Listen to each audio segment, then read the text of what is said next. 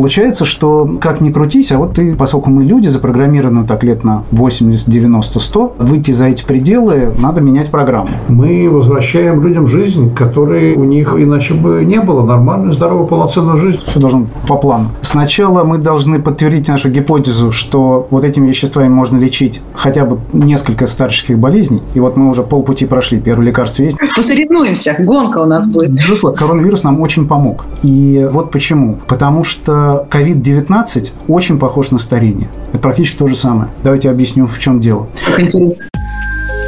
Наносвод. Подкаст Анатолия Чубайса. Это вторая часть разговора о борьбе со старением. У микрофонов Елена Тафанюк, Анатолий Чубайс и Максим Скулачев, генеральный директор компании «Метатех». Не люблю я слово «бессмертие». Нам бы хотя бы на 20% продлить молодость. Это вот было бы обалденное достижение, Нобелевские премии и тому подобное. Но почему сразу бессмертие? Да. Но, тем не менее, это как бы цель. Никто не мешает к ней идти и по дороге что-то делать. Вопрос сложный, потому что вот по нашей теории, теории Владимира Петровича, которая вот последние пару лет на очень серьезное подтверждение получила и нашими руками, и там работами других групп, мы считаем, что мы запрограммированы на старение. То есть у нас заложен специальный механизм, который в какой-то момент активируется и медленно сводит нас в могилу. Это с точки зрения биологии так и должно быть. Вот мы все-таки продолжительность жизни для каждого вида, она строго определена. Там вот вы разбейтесь в лепешку, крысу заставить жить дольше трех лет вы не сможете. Даже если там любые УЗИ, МРТ делать, опухоли удалять, стентировать коронарные сосуды и тому подобное. Все равно умрет от старости. А возьмем какого-нибудь даже близкого там какого-нибудь сурка, он будет жить лет 8. Возьмем тоже млекопитающее небольшого размера, летучую мышь, она будет жить 50. Есть это как-то должно быть запрограммировано и определено в наших генах, этого иначе не бывает. Соответственно, получается, что как ни крутись, а вот ты, поскольку мы люди, запрограммированы так лет на 80, 90, 100, выйти за эти пределы, надо менять программу. Поэтому простой ответ, чтобы радикально изменить продолжительность нашей жизни, эти 100 лет превратить в тысячу, это надо вмешиваться в генетику. Это очень опасно, это необратимо, и вот в 2018 году, по-моему, вроде китайцы объявили, они провели первый эксперимент по генной модификации людей, то есть вырастили детей с измененными генами. За это там некоторые люди сели, другие потеряли свою научную репутацию. В общем, да, этим заниматься совершенно нельзя, потому что мы еще не знаем, как это все работает. Ты там с наилучшими какими-то пожеланиями э, и намерением меняешь ген. Делать надо на стадии яйцеклетки, потому что нужно, чтобы ген был изменен во всех клетках организма. А, соответственно, это единственный способ вырастить их из оплодотворенной яйцеклетки. Вот ты это поменял, дальше вырос такой там кривой косой ребенок, и ты ему объясняешь, что, знаешь, вот тогда вот в 2020 году у нас вот такая вот идея была, чтобы ты жил долго, но мы вот не учли вот такие взаимные влияния генов, поэтому извини, сделать ничего нельзя. И поэтому э, Генная инженерия на человеке – это, конечно, очень радикальная технология, но я считаю, что этого не нужно, потому что гены сами по себе ничего не делают. Это всего лишь текст, код. На их основе синтезируются белки, которые ведут определенные химические реакции. Вот некоторые из этих реакций толкают нас к смерти, старят нас. И вот в эти реакции надо вмешиваться, не давать им работать так хорошо, как они хотят работать. А вмешиваться можно фармакологически применяя какие-то вещества, которые вставляют в палки в колеса вот этим вредным механизмом. И чисто логически это гораздо более простая вещь, потому что тебе не нужно строить какую-то новую систему, тебе нужно испортить уже существующую. А портить вот биологи и медики уже немножко умеют. А если мы найдем какой-то механизм, который нас старит, при этом в нем даже не нужно досконально разбираться, потому что чтобы испортить компьютер, не нужно быть инженером. Можно просто вытернуть шнур или что-нибудь там насыпать, и он сломается. И вот это, на самом деле, главный момент, который заряжает нас оптимизмом, что если э, старение вот так каким-то образом запрограммировано, очень много есть подтверждений, что это так, то можно пытаться подобрать вещества, которые нарушают ход этого природного процесса, и тогда мы будем стареть медленнее. Вот, вот этот подход. Анатолий Борисович, вопрос к вам. Насколько высок может быть экономический эффект, допустим, от продления молодости на 20 лет? На 20%? Ну вот смотрите, во-первых, очень правильно сейчас, э, если уж так серьезно говорить, заменить термин бессмертия на термин э, «активная жизнь». А это гораздо более точно. И давайте сначала просто посмотрим ну, на то, что в реальности происходит. Но мы же видим очевидный рост э, средней продолжительности жизни в большинстве стран. Мы же видим эту концепцию, что 60 – это новое 40. Соответственно, мы понимаем тогда, в чем, собственно, проблема. Проблема в том, что при увеличении продолжительности жизни те старческие болезни, до которых раньше человечество не доживало, сегодня оно до них начинает доживать. И с ними нужно что-то делать. Там, Альцгеймер и Паркинсон сегодня едва ли не самая там главная тематика на всех форумах, чего с ними делать. Почему не было их раньше? Ну, потому что это возрастные болезни. В этом смысле то, что делает э, Максим и то, что делает Владимир Петрович, как мне кажется, это, собственно, и есть э, способ воздействовать на возрастные болезни в самом широком смысле слова. То есть, иными словами, обеспечить себе, если хотите, здоровую жизнь до смерти. Да, как это, кто не курит и не пьет, тот здоровеньким умрет. Да, это вот ровно про это. Да, то есть, дайте возможность человеку, сколько ему отведено, 70, 70, 80, 80, сколько отведено, столько отведено. Но дайте возможность ему не в кресле качалки с трясущимися руками и без памяти э, доживать последние 10 лет, а дайте возможность ему жить по-человечески. И в этом смысле, мне кажется, что если уж говорить всерьез, в этом гигантская гуманитарная миссия, э, в этом гигантское гуманное начало. И если вы спрашиваете о значении, о размере рынка, о последствиях, но они просто колоссальные, мы возвращаем людям жизнь, которой у них э, иначе бы не было. Нормальную, здоровую, полноценную жизнь. А дальше уже, пожалуйста, прилагайте это к рабочей силе, если вы хотите их в экономику или наоборот, э, дайте им возможность путешествовать и жить на пенсию, наслаждаться этим или как-то иначе, но дайте сначала такую возможность. Вот в этом я вижу, собственно, миссию всего проекта, и ровно то, насколько она удастся, настолько мы и откроем, и бизнес-перспективы, безусловно, очень серьезные. А когда эта мечта может воплотиться в жизнь? Мы работаем над этим. На самом деле, я бы сказал, быстрее, чем вы думаете. А вы еще не знаете, Максим, как мы думаем? Спросите сначала. То есть, в принципе, есть много ученых, которые скажут, что ну, в данный момент мы идем научные исследования, нам еще лет 20 надо возиться, потом мы выйдем на какие-то технологии, а их надо будет еще лет 10 разрабатывать, а потом проверять еще лет 30. Вот тебе 60 и получилось. И я с этим категорически не согласен, потому что что-то можно начать делать уже сейчас, мы уже это начали. И мне кажется, что в пределах вот изобретения одного нового лекарства это порядка 10 лет. Вот в этот э, период мы должны уложиться, не только мы, но и там, наши конкуренты, чтобы выпустить первые 1, 2, 3 препарата, которые реально тормозят старение. То есть это дело ближайших лет. Ну что же, это очень даже оптимистично. А когда, Анатолий Борисович, может быть, вы скажете, или Максим, вы когда эти препараты станут вообще доступны? Ну, мне кажется, как раз э, Максим показал логику, в которой задача решается. Ее неправильно решать в режиме, когда вы выпустите таблетку от бессмертия. На это вопрос даже Максим, я думаю, не ответит. Таблетку вечной молодость. Да. Меня как блондинку это интересует. Выдайте мне одну таблетку, да, я согласен, значит, ее принять. Но суть концепции, с которой работают коллеги, она, как мне кажется, в другом. Она скорее с другой стороны заходит. Да, они считают, что сама суть э, химико-биологического процесса, который они создали, позволяет решать эту задачу. Но дальше в прикладном смысле они считают, Максим, поправляйте, если я за вас что-то неправильно говорю, они считают, что, собственно говоря, можно браться за те самые болезни, которые являются возрастными болезнями. Их, э, слава богу, или к несчастью, достаточно много. И последовательно просто на этой самой платформе, на этой базе делать конкретное лекарственное средство, которое позволяет э, справиться с какой-то конкретной старческой болезнью. Первый шаг в этом смысле – визометин. То же самое э, сухой глаз, насколько я понимаю, это возрастная тоже история, да, тяжелая и противная.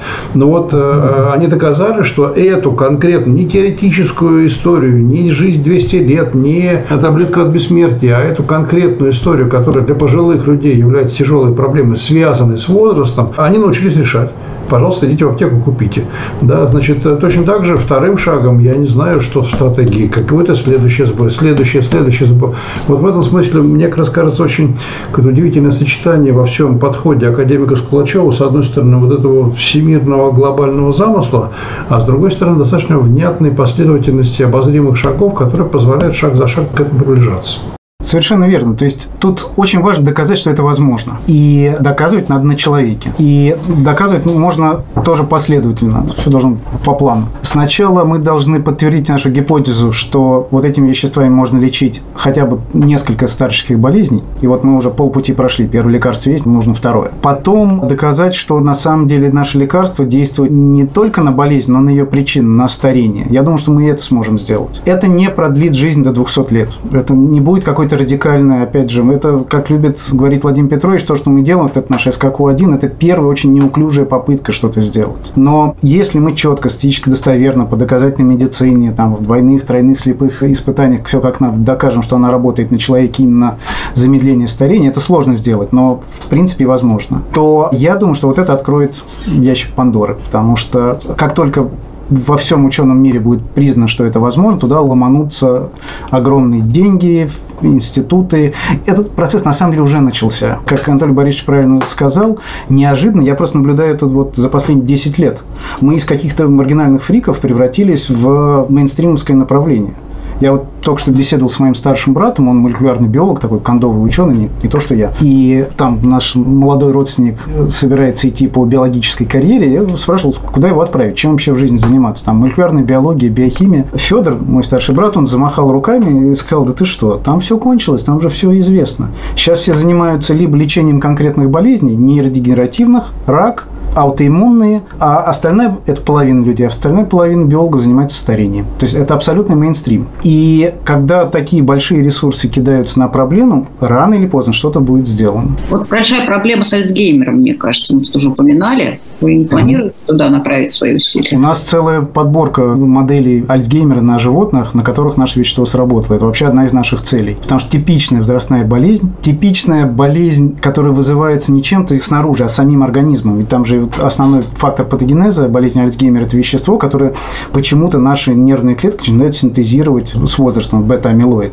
Зачем они это делают? Кстати, через митохондрии это идет. С какой стати? Это очевидная вот такая запрограммированная вещь, которая должна ухудшить наши мозги с возрастом. Так что это наша цель. Единственное, это очень тяжелые и рискованные в клинических исследованиях показания. Нужно очень долго испытывать, и очень разные пациенты, разные происхождения бывает болезнь Альцгеймера. То есть такое кладбище мертвых слонов в фармакологии считается. Но рано или поздно мы это сделаем. Более того, я думаю, что достаточно скоро начнем. То есть довольно сложно провести слепое рандомизированное исследование. Вы не можете понять, какая выборка правильная, да? Да-да-да. Нужно, чтобы были ровные выборки. Потом и вы как бы берете этих добровольцев, пожилых людей, начинаете давать им пустышку или, например, там СКК.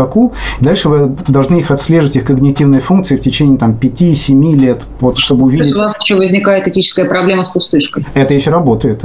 Но тут такое бывает. И как только мы видим эффект, есть такие испытания, которые останавливаются ввиду бессмысленности продолжения. Явно работает, нужно дать людям с плацебо препарат. В общем, это тоже одна из наших целей. Болезнь Паркинсона, которая, она была абсолютно экзотическая и очень редкая болезнь еще в ну, начале 20 века. Сейчас до нее стали доживать, она молодеет, и тут тоже прекрасный результат есть, может здесь будет. Вот это мы выбираем, от чего будет наше следующее лекарство. Слава богу, у нас есть некоторый люфт по времени. То есть еще раз, вот, Елена, продолжая ваш вопрос, в чем сила того, что делает вот э, команда Скулачева? В логике, состоящей из трех шагов. Шаг номер один.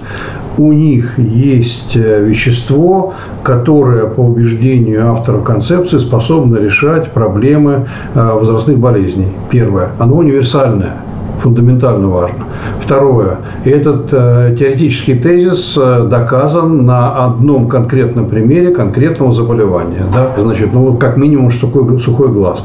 Дальше, третий тезис состоит в том, что раз есть такое вещество и есть конкретный пример, значит, надо просто дальше, шаг за шагом, к иным возрастным заболеваниям применять ту же самую технологию, то же самое лекарственное средство. Но я уверен, что оно, конечно же, не совсем то же самое, оно адаптируется к конкретной задаче, но базовая логика логика именно в этом и состоит. Поэтому на ваш вопрос правильный про Альцгеймера и Паркинсона Максима говорит, что это ровно то, над чем они работают. Абсолютно верно. Есть ли конкурирующие организации? Да.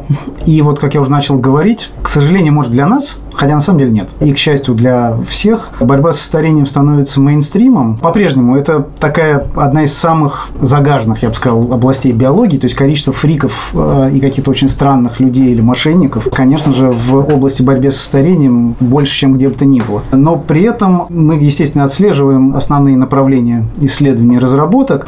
И за последние несколько лет в эту область пришло несколько очень сильных игроков. Вот одного я хотел бы назвать как нашего, наверное, самого главного конкурента Это компания Calico, по-моему, калифорнийская. Это компания, которая просто вот, ну, примерно с той же наглостью, что и мы, ну, правда, лет через 10 после нас, заявила, что мы не будем бороться с отдельными болезнями. То есть будем, но на сдачу. Это такой некий э, этап. Там принцип более-менее проект такой же, как у нас. Но наша цель – победить старение. Эту компанию организовал Google. Им вроде бы аллоцировано финансирование порядка 1 миллиарда долларов. И это некая очень хитрый вариант работы, который не имеет недостатков по тем небольшим информации, которая оттуда просачивается, они довольно закрытые, не имеет недостатков академической науки и при этом бизнеса. Потому что все-таки хороший ученый, как бы он ни боролся с старением, основное время тратит на написание статей и подачу на гранты. Здесь им уже финансирование выделено, возиться не нужно. Они очень редко публикуются, очень мало статей выходит. Работают они в режиме секретности, из них ничего нельзя вытащить на конференциях, потому что они все под подпиской конфиденциальности, как это компания. Но, видимо, они договорились с Гуглом, и, надеюсь, Google выдержит эти обязательства, что те их финансируют без какого-то рыночного результата достаточно долго. Поэтому они могут выстраивать проект, да, при этом, в отличие от академической науки, это явно проектно-ориентированная компания. То есть там есть несколько направлений, так более-менее называют, какие они разрабатывают. А конечная понятная цель в конце и проектное управление такому по, ну, по коммерческому образцу. И они сманили очень многих хороших ученых. Например, вот есть наши любимые животные, голые землекопы, нестареющие грузины, которые такой очень яркий элемент доказательства того, что старение может победить. Так вот, самый лучший специалист по голым землекопам, который открыл, что они не стареют, Рошель Баффенстайн, теперь работает в Калика. И вот это, это очень серьезно. Естественно, когда Google во что-то вложил миллиард долларов, все сразу начали смотреть, а что же это такое интересное. Поэтому появилось еще несколько компаний, которые разрабатывают определенные подходы, но тоже с целью не просто вылечить какие-то возрастные болезни, но побороть старение. Но при этом та же Калика утверждает, что вот как только у них будет определенный прогресс по старению нервной системы, они выкатят лекарства от Альцгеймера. То есть общий план проекта у них примерно такой же, как у нас. Есть большая цель, дойдем или нет, непонятно, но по дороге наделаем такого, что всем будет хорошо. Анатолий Борисович, не надо нам сманить специалиста по голым землекопам? Да с удовольствием. Не найдите миллиард долларов еще, я бы сманил бы его. У нас же все-таки наши ресурсы, к сожалению, чуть-чуть меньше, чем у Гугла, и мы вынуждены их расходовать более точечно и более выборочно. Но, с другой стороны, если говорить всерьез, ну, академик Скулачев Владимир Петрович, ну, это не просто признанный ученый, декан факультета биоинформатики, это создатель этого факультета, но это не российского масштаба, это мирового масштаба ученый, вне всякого сомнения. Хотя с ним многие не согласны и считают, что все неправильно, что он предложил. Если я правильно понимаю, научных школ там несколько, и каждая из которых, в общем, крайне негативно относится к другим школам. В этом смысле Владимир Петрович лишь одна из этих школ, он, он является ее автором и создателем. Но, тем не менее, научный уровень здесь, ну уж в этом проекте у нас высочайший, повторю еще раз, не российского, а международного класса. То есть потягаемся с ним. Да, публикуемся мы не хуже, чем Баффенстайн. При этом она зоолог. Как говорит Владимир Петрович, ну это характерная фишка. Господи, они ничего не понимают, что они делают. Посоревнуемся. Гонка у нас будет.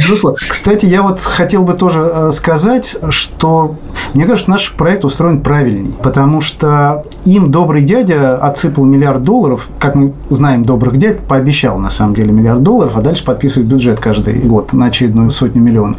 И это, конечно, замечательно. Это все ученые мечтают так работать. Но они зависят от этого дяди изменится что-то в Гугле, изменится там совет директоров, пройдет какой-нибудь скандал по поводу старения, привет. В этом смысле мы идем похожим путем в том смысле, что мы поняли, что для нашего проекта академических денег не может быть достаточно. Не бывает грантов, которые могут дать такие ресурсы, чтобы вот перевернуть мир. Эти ресурсы есть только на рынке. Но Калика напрямую с рынком не работает. Они работают через доброго дядю, через Гугла. Мы же пытаемся отстроить свой проект так, чтобы... Уже отстроили, это уже просто доказанный факт, в отличие от там, голых землекопов и старения. Мы научились работать э, с, напрямую с рынком. Мы берем оттуда ресурсы. И это, с одной стороны, некая головная боль, и этим надо заниматься именно рыночной частью нашего проекта.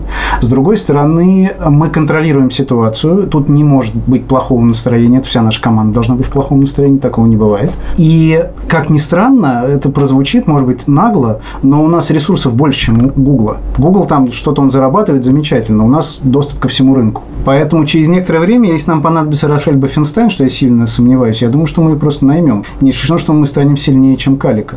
Потому что, да, мы еще в начале этого пути, ну, не совсем в середине, мы еще не такие сильные, но сам принцип, который мы используем, подход, он, на мой взгляд, гораздо сильнее и надежнее. Да, Максим, вы такой харизматичный лидер. Я понимаю, почему Роснана в вас проинвестировала. Вы что, думаете, с ними легко работать, что ли? Они вообще ведут ту линию, которую считают сами правильной. Они нас в лучшем случае информируют об этой линии. Наши робкие попытки сказать, ребята, а может быть, все-таки вот сюда, ну, так, не мешайте, деньги отдали, отойдите в сторону. И в этом смысле это такие жесткие ребята, там, при всей вот интеллигентности с виду, на самом деле эта команда очень жесткая и напористая, работать с ними крайне непросто, но это и есть основа. Да, если бы с ними было легко работать, и если бы там я говорил так, Максим, это туда, то сюда, ну тогда это безнадежно. Э, Я-то уж точно в этой сфере понимаю в тысячу раз меньше, чем команда с Кулачевым. Да? В этом смысле нам остается э, сжать зубы, смириться с нашей тяжелой участью. Анатолий Борисович, все по бумагам, как договорились. Мы нигде ничего не нарушили. Он всегда так говорит, заметьте.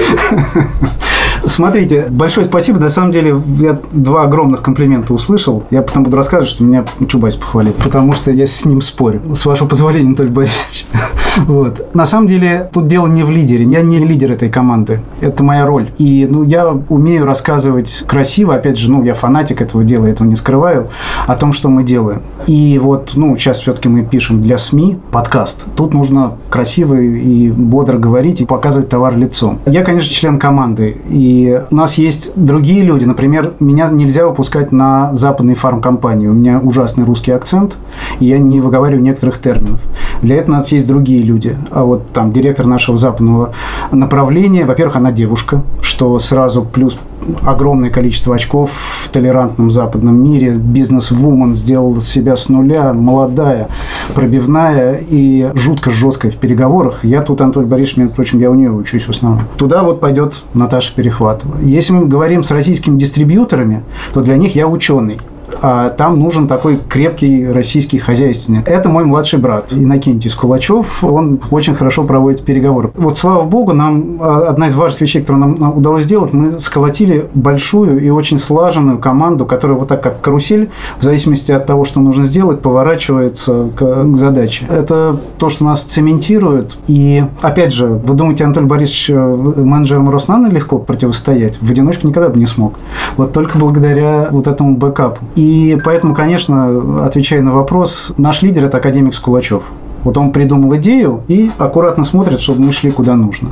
А все остальное только команда, и она у нас совершенно замечательная. И вот частично это семья, как вы почувствовали, тут мои братья участвуют. И мы уже те еще десяток человек, которых мы привлекли, это тоже уже, считай, член нашей семьи. Хорошо, Максим, я вот слышала, вы еще от коронавируса делаете лекарства. А, да. Неожиданный вопрос. Внезапно. Вот как ни странно, коронавирусная история, ну, кроме того, что, конечно, ужасное приключение, которое случилось со всеми нами, но оно не могло не случиться, потому как человечество себя вело. Это, в общем, мы туда шли такими прыжками, что это еще нам повезло, вирус не самый страшный. Например, он детей не трогает вдруг почему-то случайно. Но вот с точки зрения нашего проекта коронавирус нам очень помог. И вот почему. Потому что COVID-19 очень похож на старение. Это практически то же самое. Давайте объясню, в чем дело. Внезапно. Основная причина смерти, инвалидизации, вообще тяжелых состояний при COVID-19. Коронавирус SARS-CoV-2 к этому отношения практически не имеет. Мы убиваем себя сами. В тяжелых случаях инфекции коронавирус уже даже по понятным механизмам через митохондрии запускает деструктивные процессы, в первую очередь в очень специальных клетках. Это выстилка кровеносных сосудов эндотелий сосудов, они начинают гибнуть под действием цитокинов, это такой цитокиновый шторм называется, еще под действием впрямую белка из коронавируса. Эти клетки гибнут и выделяют в кровяное русло вещества, которые запускают тромбозы, запускают страшные отеки в легких, и этот самый раскручивающийся механизм, который наш организм все привозит сам. Вирус здесь всего лишь триггер. То есть это в точности самоубийственная программа. И у этого есть очень глубокий биологический смысл. Это защита от новых инфекций. Раньше, когда не было института Гамалеи и Оксфорда, если появлялась новая инфекция, то, в принципе, особь, которая ею заболела, она не должна была бегать вокруг и всех заражать, она должна была лечь под кустик и умереть. Это очень жестокий закон, но с точки зрения выживания вида он правильный. И человек вышел из джунглей очень недавно, он, у нас все эти механизмы сохранились. И вот именно эти кнопки нажимает коронавирус. И, как и очень многие деструктивные процессы в нашем организме, это все идет через радикалы в митохондриях. Поэтому... И у нас мы откопали свои статьи 2017 года, когда мы в эндотерии сосудов вызывали вот этот вот цитокиновый шторм, действовали на них цитокинами, животные погибали, а если за несколько часов до вот этой ужасной процедуры инвести СККУ, они выживали. Это вот 17 год, статья в западном журнале вполне сделанная в Бельгии, кстати, нашими коллегами. И мы, э, естественно, когда ну, весь мир обалдел от COVID-19, и биологи, разработчики лекарств, естественно, первая идея, как мы можем помочь.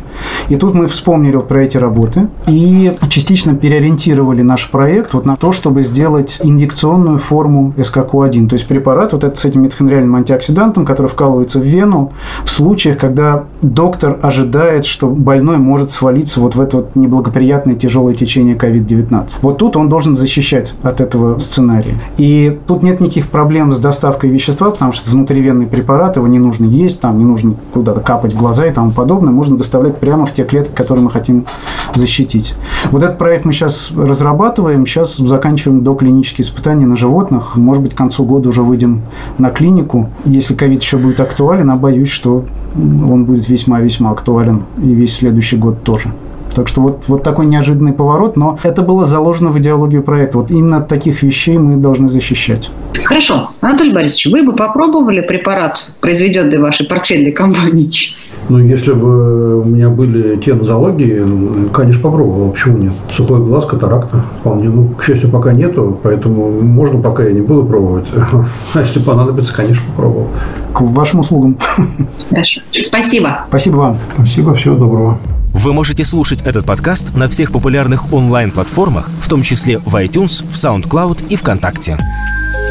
«Наносвод» – подкаст Анатолия Чубайса.